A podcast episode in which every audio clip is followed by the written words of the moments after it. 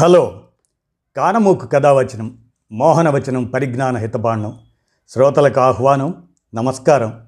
చదవదగునెవరు రాసిన తదుపరి చదివిన వెంటనే మరువక పలువురికి వినిపింపబోనిన అది ఏ పరిజ్ఞాన హితబాండమవు మహిళ మోహనవచనమై విరాజిల్లు. పరిజ్ఞాన హితబాండం లక్ష్యం ప్రతివారీ సమాచార హక్కు. ఆస్ఫూర్తితోనే ఇప్పుడు మాయాబజార్ సినిమా పరిశోధనాంశాలు. ఈ అంశాలని సేకరించిన వారు కేవీఆర్ వీకే. ఆ సందర్భంగా మాయాబజార్ సినిమాపై పరిశోధన అంశాలు. ఓ సినిమా కబుర్లని చులకనగా అనుకోకండి.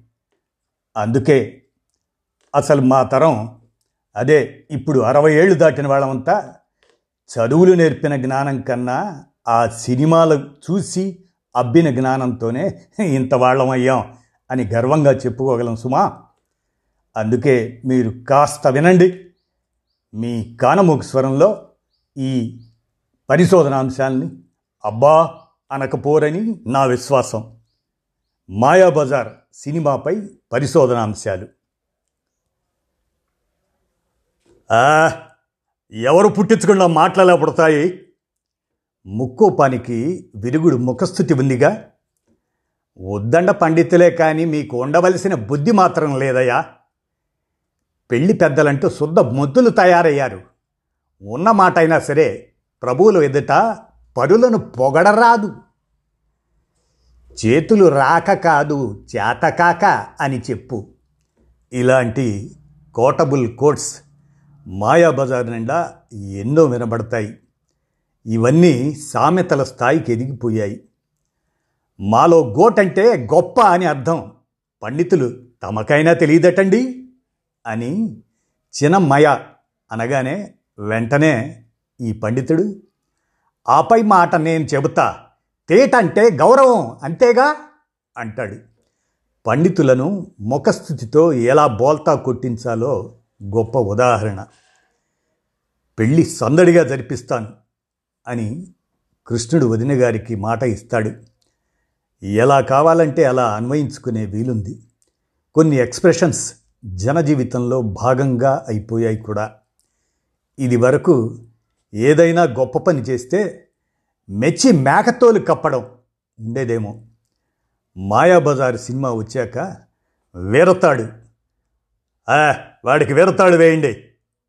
ఈ వీరతాడు వేయడం మొదలైంది. అసలు ఆలోచిస్తే వీరతాడు ఏమిటి దుష్ట సమాసం కాదు. అయినా జనం నోళ్ళలో పడి యాక్సెప్టబుల్ అయిపోయింది. పాత్రల పేర్లలో కూడా ఓ తమాషా కనపడుతుంది.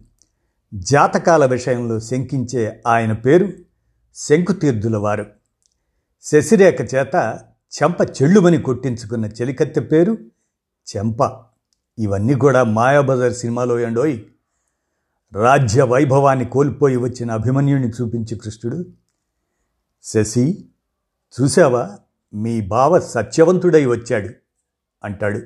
దానికి రుక్మిణి ఆయన సత్యవంతుడైతే ఈమె సావిత్రి అవుతుంది అంటుంది. రాజ్యం కోల్పోయినా భర్తను అంటిపెట్టుకుని ఉన్న పౌరాణిక పాత్రను గుర్తు చేస్తూ పైగా అక్కడ ఆ పాత్ర వేసిన నటి పేరు కూడా సావిత్రే.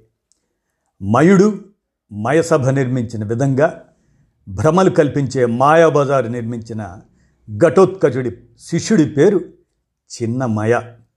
మయసభ నిర్మించిన వాడు సీనియర్ మయుడైతే ఇతను జూనియర్ మయుడన్నమాట.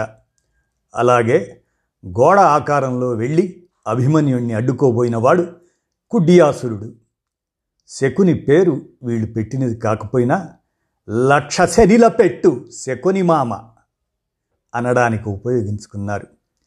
దుర్యోధనుడు చెప్పినది చెప్పినట్టు వెంటనే ఆచరించటం మరోటి ఎరుగని దుశ్శాసనుడికి ఊతపదం మరి మన తక్షణ కర్తవ్యం? ఇవేగాక పెంగళి ఈ సినిమా కోసం అనేక మాటలు సృష్టించి తెలుగు భాషకు అందించారు.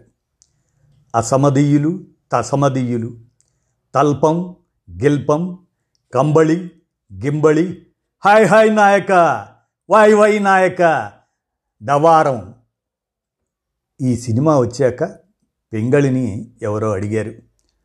దుర్యోధనుడు వీరాది వీరుడు విశాల సామ్రాజ్యాన్ని పాలించిన రణధీరుడు మరి అతని కొడుకు లక్ష్మణ కుమారుణ్ణి బొత్తిగా వెర్రి వెంగళప్పలా వెకిలిగా చిత్రించారేమిటి? తిరోగమించుటే మీకు తెలియను అని అన్నా అర్థం తెలియనంత సొంఠ అని దానికి ఆయన సమాధానం చెప్పాడు. భారతంలో అతను ధీరుడు సూర్యుడు అని చెప్పలేదు. భారత యుద్ధంలో ప్రవేశించిన రోజే అభిమన్యుడి చేతిలో చస్తాడు. అటువంటి వాడిని హాస్యానికి వాడుకుంటే తప్పే ఉంది అని. కానీ అందరూ పంచెలు కట్టుకుంటే లక్ష్మణుడు మాత్రం బొత్తిగా ఫైజమా వేసుకోవటం అదోలా ఉంటుంది మాయాబజార్ సినిమాలో. అతనేమైనా అరబ్బీ యువకడా? ఏమన్నానా? అతని చేత పెళ్ళి కూతురు మీద సర్వహక్కులు నాకున్నాయి అని కూడా అనిపించేశారు. హక్ అన్నది ఉర్దూ పదం కదా. సర్వాధికారాలు అంటే సరిపోయేది. కానీ చెల్తాహై హాస్యం కదా. పైగా రేలంగి మనమేమీ నొచ్చుకోలేదు. లక్ష్మణ కుమారుడి పాత్ర గురించి పింగళి గారిని అడిగారు. కానీ రేవతి గురించి చర్చేమీ జరిగినట్టు లేదు. ఒకవేళ రచయితను అడిగినా ఆవిడ ఉత్తమరాలు అని భారతంలో లేదు కాబట్టి కాస్త గయాళితనం చూపిస్తే తప్పులేదు అని సర్దేసేవారేమో పింగళివారు. ఆవిడ గురించి కాస్త చెప్పుకుందాం. ఆడపడుచు మీద ఆవిడ విసురులు బ్రహ్మాండంగా ఉంటాయి.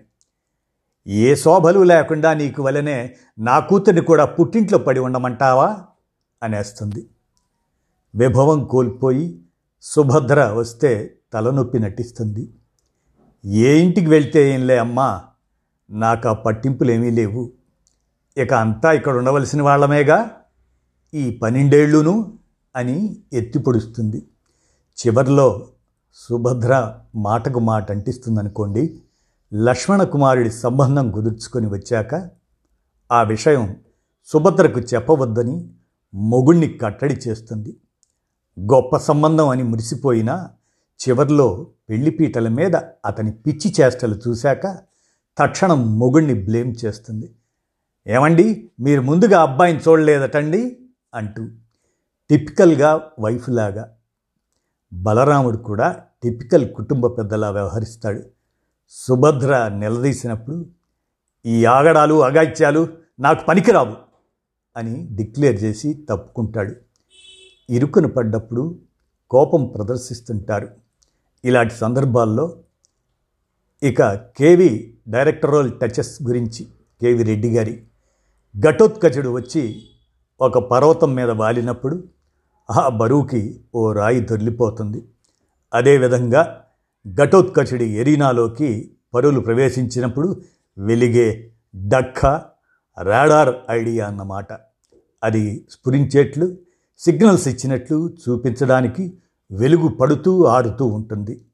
అలాగే చెలికత్తె మాయా శశిరేఖతో పడే ఇబ్బంది. మాయా శశిరేఖ చెయ్యి తన భుజం మీద పడినప్పుడు ఇబ్బంది పడుతూ ఉంటుంది. మగాడు పైగా రాక్షసుడు తన మీద చెయ్యి వేశాడన్న అనీజీనెస్ కనపడుతుంది. అభిమన్యుడు బాణాలనిచ్చిన వేసేందుకు ముందు శశిరేఖను కిటికీలోంచి దూకేసేయి అంటే దూకేయడానికి ఆమె సిద్ధపడుతుంది. అది బావపై ఆమెకున్న విశ్వాసం. మాయాబజారులో సృష్టించాక అమ్మాయిలు ఒకటే మా వయస్సు ఓ రాజా.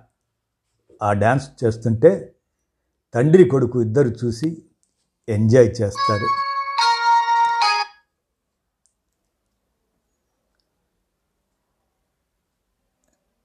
ఇద్దరూ వేరే వేరేలా రియాక్ట్ అవుతారు.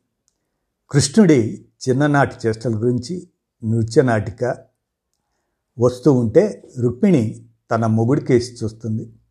ఇంత గడుగ్గాయా మీరు? అన్నట్లు. ఘటోత్కజుడు మాయా శశిరేఖ అయిన తర్వాత తన కంఠం గురించి చెలికత్తితో చెక్ చేసుకుంటాడు. కానీ బయట సంగతి చూసుకోడు. చెలికత్తె సైగ చేశాక సర్దుకుంటాడు. అలాగే మాటిమాటికి మగాళ్ళలా చేతులు కట్టుకుంటూ ఉంటే కృష్ణుడు మురళితో తట్టి దించమని సైగ చేస్తూ ఉంటాడు. కౌరవులు విలన్లే కానీ చేతకాని వాళ్ళు కారు. యుద్ధం అంటూ పెడితే కర్ణుడితో సహా వాళ్ళ ప్రతాపం చూపాలి. అందువల్ల మాయాయుద్ధం చూపించి వాళ్ళని మూటగట్టి పంపించేసినట్టు చూపారు. లాహిరి లాహిరి పాటలో తోడికోడల మధ్య స్పర్ధను ఎంత బాగా చూపించారో చూడండి. కాలమహిమ కాకపోతే చిన్నపిల్లకు మళ్ళీ ఈ రుక్మిడికి ఇంకా ఈ విరహాలేమిటి? విహారాలేంటండి? అంటుంది రేవతి. కాసేపటికి రుక్మిణి కాలమహిమ కాకపోతే మా అక్కగారికి ఎందుకండి ఈ వయసులో ఈ విహారం? అంటుంది. మాయాబజార్ సినిమా హాల్లో ఇన్నిసార్లు చూశాను కానీ లాహిరి లాహిరి పాటలో చివరి దృశ్యంలో పాట ఇప్పటిదాకా వినలేదు. బలరాముడు రేవతి పడవ ఎక్కగానే హాల్లో అందరూ నవ్వుతారు. ఆ నవ్వుల్లో వాళ్ళు పాడినది వినపడదు. లాహిరి లాహిరి లాహిరి అనగానే ఫోటోగ్రఫీ గుర్తుకొస్తుంది. అది మూడు స్థలాల్లో వేరువేరు వేళల్లో తీసి కలిపారట. తెలుసా? ఆ తెల్లగడ్డి ఎండలో తీశారట. అది బ్యాక్ ప్రొడక్షన్ అని తెలుస్తుందా? అసలు ఎక్కడైనా? అతికినట్టు ఉందా దట్ ఈజ్ మార్కస్ బార్ట్లే పున్నమి నాడు వెన్నెల చక్కగా ఉంటే విజయవారి వెన్నెలలా ఉందని మనం అనుకుంటున్నామంటే దానికి కారణం మార్కస్ బార్ట్లే చిన్న శశిరేఖ నుండి పెద్ద శశిరేఖ కావటం సింగిల్ షాట్లో తీశారట. మిక్సింగ్ లేదు. ఎలా తీశాడో మహానుభావుడు. అలాగే గింబళి చుట్టుకోవటం షాటు ఎలా తీశారన్నది ఈనాటి టెక్నీషియన్లకి పెద్ద ప్రశ్నే. ఫస్ట్ సాంగ్లో చూడండి. యాభై మంది ముత్తైదువులు పాడుతున్నారంటే అందరూ ఫోకస్లోనే ఉంటారు. చివరన ఉన్న వారి ముఖం కూడా స్పష్టంగా కనపడుతుంది. బ్లర్ అవ్వదు. సముద్రంలో ద్వారక షాట్స్ చూడండి. ఘటోత్కజుడి నీడ సముద్రంలో పడుతుంది. రాత్రిపూట ఘటోత్కజుడు రాజమహల్లో తిరుగాడుతుంటే లైటింగ్ చూడండి. వివాహ భోజనంబు ఆ పాటలో ఘటోత్కజుడు పెద్దవాడయ్యాక అతని గద సైజు చూసుకొని నవ్వుకోవటం చూడండి లడ్లు తింటూ మీసాలు తుడుచుకోవటం చూడండి ఇలా అన్నీ చూడాల్సిందే. మార్కస్ బాట్లేతో పాటు ఆర్ట్ డైరెక్టర్ మాధవ్ పెద్ది గోకలేకు కూడా దండం పెట్టుకోవాలి. ముఖ్యంగా ఘటోత్కజ గెటప్ చూడండి ఎంత హుందాగా ఉంటుందో. నటీనటులు అందరూ ప్రతిభావంతులే. అందమైన వారే. వాళ్ళని మరింత అందంగా చూపడానికి మన హృదయ పలకాలపై నిలిచిపోయేట్లు చేసినది మాత్రం ఈ టెక్నీషియన్లే. మాయాబజార్ కృష్ణుడి వేషంలో ఎన్టీ రామారావు మన మనసుల్లో ముద్ర వేసుకుపోయాడు. అసలు కృష్ణుడు వచ్చి నేను ఇలా మరోలో ఉంటానా? బాబు అన్న ఓయ్ అంటాడు తెలుగువాడు. ఇంటర్వెల్ తర్వాత అంతా విడిదిలో మగ పెళ్ళివారు చేసే అడావుడే వాళ్ళను ఆడపెళ్ళి వాళ్ళు ఏడిపించడం ఇది ఎంత బాగా హత్తుకుపోయిందంటే తలుచుకున్న కొద్దీ నవ్వొస్తుంది. మా ఆచారంలో ఇంతసేపు తెరపట్టడం లేదు అన్న మాట ఒకటి పెళ్ళిళ్ళ వ్యవహారాల్లో జిల్లా జిల్లాకు ఆచారాలు మారతాయి కాబట్టి ఈ మాట రాక తప్పదు. శకుని కాబట్టి లౌక్యంగా చెబుతాడు. శశిరేఖను ఒకచోట చక్కగా సిగ్గు లేకుండా చనువుగా ఉన్నావు అంటాడు. ఆ విరుపు సిఎస్ఆర్కి మాత్రమే సాధ్యం. శకుని కాక తక్కిన దుష్ట చతుష్టయంలో దుశ్శాసనుడు మరీ రెచ్చిపోతాడు. లక్ష్మణుడు పోట్లాడి తెర తీయించగానే భలే కర్ణ మనవాడు మన పేరు నిలబెట్టాడు అని పొంగిపోతాడు. కానీ దుర్యోధనుడు రారాజు కదా మరీ అంత బయటపడ్డాడు. ముసిముసి నవ్వులు నవ్వుతూ కర్ణ కృష్ణుని అవస్థ చూస్తే జాలి వేస్తుంది అంటాడు. ఏమిటో ఈ భేషజం? మళ్ళీ ఇంకోసారి భలే మామ భలే మనవాడు కృష్ణుని మీద భలే చమత్కారాలు విసిరాడు అని దుశ్శాసనుడు మునిసిపోతాడు. శకుని విడిదిలో దిగుతూనే బ్రహ్మోపదేశం చేస్తాడు. మనం వరుని పక్షం బెట్టు చేయాలి అది బాగోలేదు ఇది బాగోలేదు అని వాళ్ళని చిన్నబుచ్చాలి అని ఆ మాట పట్టుకొని కంబళి వద్దు గింబళి వద్దు. గింబళి కావాలని తల్పం వద్దు గిల్పం కావాలని ఇలా ఎక్కడా లేని వాటి గురించి కోరికలు కోరుతారు. అక్కడ డైలాగ్ చూడండి. ఈ నాసి కంబళ్ళు మాకై వేసేది మా ఊళ్ళో దాసి వాళ్ళకి వేస్తే తోచి అవతలకు పారేశారు. ఇప్పటికీ మగపెళ్ళి వారి మాట ఇలాంటి డైలాగులే వారి నోట వినబడతాయి. కాబట్టి మాయాబజార్ ఎప్పటికీ నిత్యనూతనంగా ఉంటుంది. శాస్త్రి శర్మ వేషాల్లో వంగర అల్లు రామలింగయ్య తినేశారు. ఎన్ని వంటకాలున్నా ఓస్ ఇవేముంది కూరగాయలు పానీయాలు చిత్రాన్నాలు అంటూ తీసి పారేసి లేనిదేదో అడుగుతారు. వాళ్ళకి తోడు బాలకృష్ణ ఒకడు పెద్ద ఫోజు. తలుపు హఠాత్తుగా తెరుచుకోవటంతో దొర్లుకుంటూ వచ్చి పడతాడు. ఓ సారథి గారు పడ్డది తమరా బాబు? అంటాడు. వంగర పడ్డాను మొగ్గ వేశానంతే అని సర్దుకుంటాడు బాలకృష్ణ. ఇది మగపెళ్ళి వారి భేషజం. ఇక సంగీతం గురించి కాస్త చెప్పుకుందాం. మాయాబజార్ థీమ్ మరాఠీ హిందీ నాటకాల నుండి సినిమాల్లోకి వచ్చిందన్నాగా. వాటన్నిటిలోనూ కామన్గా ఉన్న పాటలు ఈ సినిమాలో కూడా పెట్టారు. కృష్ణుడి బాలలీలపైన ఓ పాట విధిగా ఉంటుంది. అదే ఈ సినిమాలో విన్నావటమ్మా యశోదమ్మ అన్నట్టు ఆ పాటలో వేసిన బాలకృష్ణ ఎవరో తెలుసా? హిందీ నటి రేఖ అన్నగారు. బాబ్జీ అతని పేరు. అలాగే విధి గురించి ఓ పాట మనకు బళి బళి బళి దేవా అన్న పాట దారుకుడి వేషంలో ఉన్న మాధవ్ పెద్ది తనకు తానే ప్లేబ్యాక్ పాడుకున్నాడు. తమిళ వెర్షన్లో కూడా ఆయనే తెర మీద కనపడతాడు. కానీ వాయిస్ మాత్రం వేరే వాళ్ళది. అలాగే మాయాబజార్ సృష్టించాక రక్షలు రక్షలు పాటకు కూడా మాతృక ఉంది. రక్షలు రక్షలు అనే పాటకు కూడా మాతృక ఉంది. పురాణాదో నయేలో అన్న పాట నాటకాల నాటిదే. అన్నట్టు ఇక్కడ ఓ మాట మాయాబజార్లో బొమ్మల షాప్ వెలిసినప్పుడు అందులో బుద్ధుడి బొమ్మ కూడా ఉంటుంది. మామూలుగా ఈ మన పురాణాలన్నీ కూడా బుద్ధుడి తర్వాత వచ్చినటువంటివే. మరి దాన్ని సమర్థించటానిక అన్నట్లు పెంగళవారి రచనలు కానీ ఆనాటి దర్శకులు కానీ ఆ దృష్టితో ఉండి ఉంటారు. మాయాబజార్లో తప్పులేమీ కనపడవు సాధారణంగా. పాటల విషయానికి వస్తే అహనా పెళ్ళి అంట ఈ టైప్ పాట పంతొమ్మిది వందల నలభై తొమ్మిది హిందీ వెర్షన్లో ఉంది. దాని పల్లవి ముహేదుల్హన్ బనా దేశాకి ఇక వివాహ భోజనపు పాట తీసుకుంటే పంతొమ్మిది వందల ముప్పై ఆరు నాటి మాయాబజార్లోని ట్యూన్ తీసుకొని లిరిక్ మార్చి వాడుకున్నారు. ట్యూన్ పుట్టింది మాత్రం విదేశాల్లోనే. పంతొమ్మిది వందల ముప్పై ప్రాంతాల్లో బ్రిటన్ అమెరికా దేశాల్లో ప్రహసనాలు ఆడేటప్పుడు రంగస్థలం మీదకు ఆయా పాత్రదారులు వాళ్ళ దుస్తులు తోపుడు బళ్ళ మీద వేసుకొని తోచుకుంటూ వచ్చేవారు. అప్పుడు వినబడే ట్యూన్ ఇది. దాన్ని మెక్సికన్ మెర్రీగో రౌండ్ అనే పాటగా ఎడ్మండ్ రాస్ మలిచారని ఆ ట్యూనే మన వాళ్ళు గ్రహించారని చదివాను. అది కాదు దానికి ఆధారం చార్లెస్ జోలీ అనే గాయకుడు పాడిన ద లాఫింగ్ పోలీస్ మన్ అది పంతొమ్మిది వందల ఇరవై రెండులో వచ్చిన పాట అంటూ ఇప్పుడు వాట్సప్లో వస్తుంది.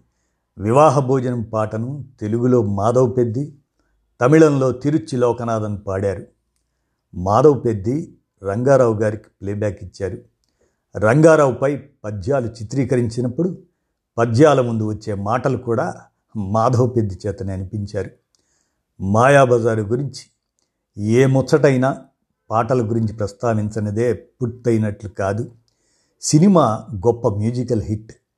లిరిసిస్ట్గా పింగళి కంపోజర్గా ఘంటసాల విశ్వరూపం కనపడుతుంది. టైటిల్స్లో సంగీతం ఘంటసాల అన్న నాలుగు పాటలకు ఎస్ఆర్ఎస్రావు గారు ట్యూన్లు కట్టారు. అవి లాహిరి లాహిరి లాహిరిలో నీవేనా నన్ను తలచినది చూపులు కలిసిన శుభవేళ నీకోసమే నే జీవించినది. వీటిలో రాజేశ్వరరావు గారే మ్యూజిక్ డైరెక్టర్ అనుకున్నారు. నాలుగు పాటలు కంపోజ్ చేశాక ఏదో పేచి వచ్చినట్లుంది. ఆయన్ని తీసేసి ఘంటసాలను పెట్టుకున్నారు. ఆర్కెస్ట్రైజేషను రికార్డింగ్ అన్నింటికీ ఘంటసాలే. మిస్సమ్మలో రామారావు నాగేశ్వరరావు కలిసి నటించారు. నాగేశ్వరరావుకి ఒక్క పాట లేదు. మళ్ళీ మాయాబజార్లోనూ కలిసి నటించారు. ఇందులో రామారావుకి ఒక పాట లేదు. అయినా వాల్ పోస్టర్ల మీద అంతటా రామారావే అది కృష్ణగారెడి దీని తర్వాత మళ్ళీ ఐదేళ్ళ పాటు అంటే గుండమ్మ కథ పంతొమ్మిది వందల అరవై రెండులో విడుదలయ్యేదాకా వాళ్ళిద్దరూ కలిసి నటించలేదు. మాయాబజార్లో ఘంటసాల హీరో నాగేశ్వరరావుకే కాదు రేలంగికి కూడా పాడారు. నాగేశ్వరరావు హీరోయిజం ఈ సినిమాలో అంతగా తెలియదు. ఘటోత్కజుడు అతన్ని హాయ్ హాయ్ బాలక అన్నట్లుగానే ఉంటుంది. ఆలోచించి చూడండి. ఘటోత్కజుడు శశిరేఖను దొంగిలించి తేగానే ప్రేక్షకుడికి హీరో హీరోయిన్ల గురించి ఉత్కంఠ పోయింది. హీరోయిన్ హీరో గూట్లోనే ఉంది. పెళ్ళి జరక్క చస్తదా? ఆ తర్వాత కథ నడిపించిందంతా అద్భుత రసం హాస్యరసం. పాత్రల పరంగా చెప్పాలంటే చిన్నమయ అండ్ గ్యాంగ్. అందుకే సినిమా పేరు చెప్పగానే మాటిమాటికి గుర్తొచ్చేది మాయా శశిరేఖ ఘటోత్కజుడు లక్ష్మణ కుమారుడు చిన్నమయ లంబు జంబు శర్మ శాస్త్రి అండ్ కోర్స్ కృష్ణుడు. సినిమా పాటలు ఇంత తేలిక పదాలతో కూడా రాయవచ్చా అనిపించేట్లా పెంగళి గారి పాటలు రాశారు. పరికించి చూడండి. మాటలు సింపుల్గా ఉంటాయి భావాలు ప్రౌఢంగా ఉంటాయి. పెంగళి తన పాండిత్యాన్ని వలకబోయకుండా మామూలు జనం కూడా పాడుకునేట్లు చేశారు. అందుకే మాయాబజారు పాటలు ఆ మకుటాలన్నీ తర్వాత తర్వాత సినిమా పేర్లుగా వచ్చేసాయి ఇవి మాయాబజారుకు సంబంధించిన పరిశోధన అంశాలుగా సేకరించినది కేబిఆర్ వీకే. ఓస్ సినిమా కబుర్లని చులకనగా అనుకున్నారా మీరు? అందుకే ఈ వివరాలన్నీ.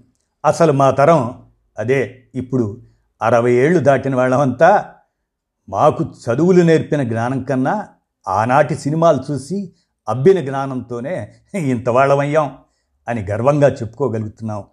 విన్నారు కదా కానమోకు కథ వచ్చిన శ్రోతలకు మాయాబజార్ సినిమాపై పరిశోధనాంశాలుగా సేకరించినటువంటి కేవీఆర్బికి ధన్య ధన్యవాదాలు తెలియజేస్తూ ఈ అంశాలను వినిపించాను. విన్నారుగా? ధన్యవాదాలు.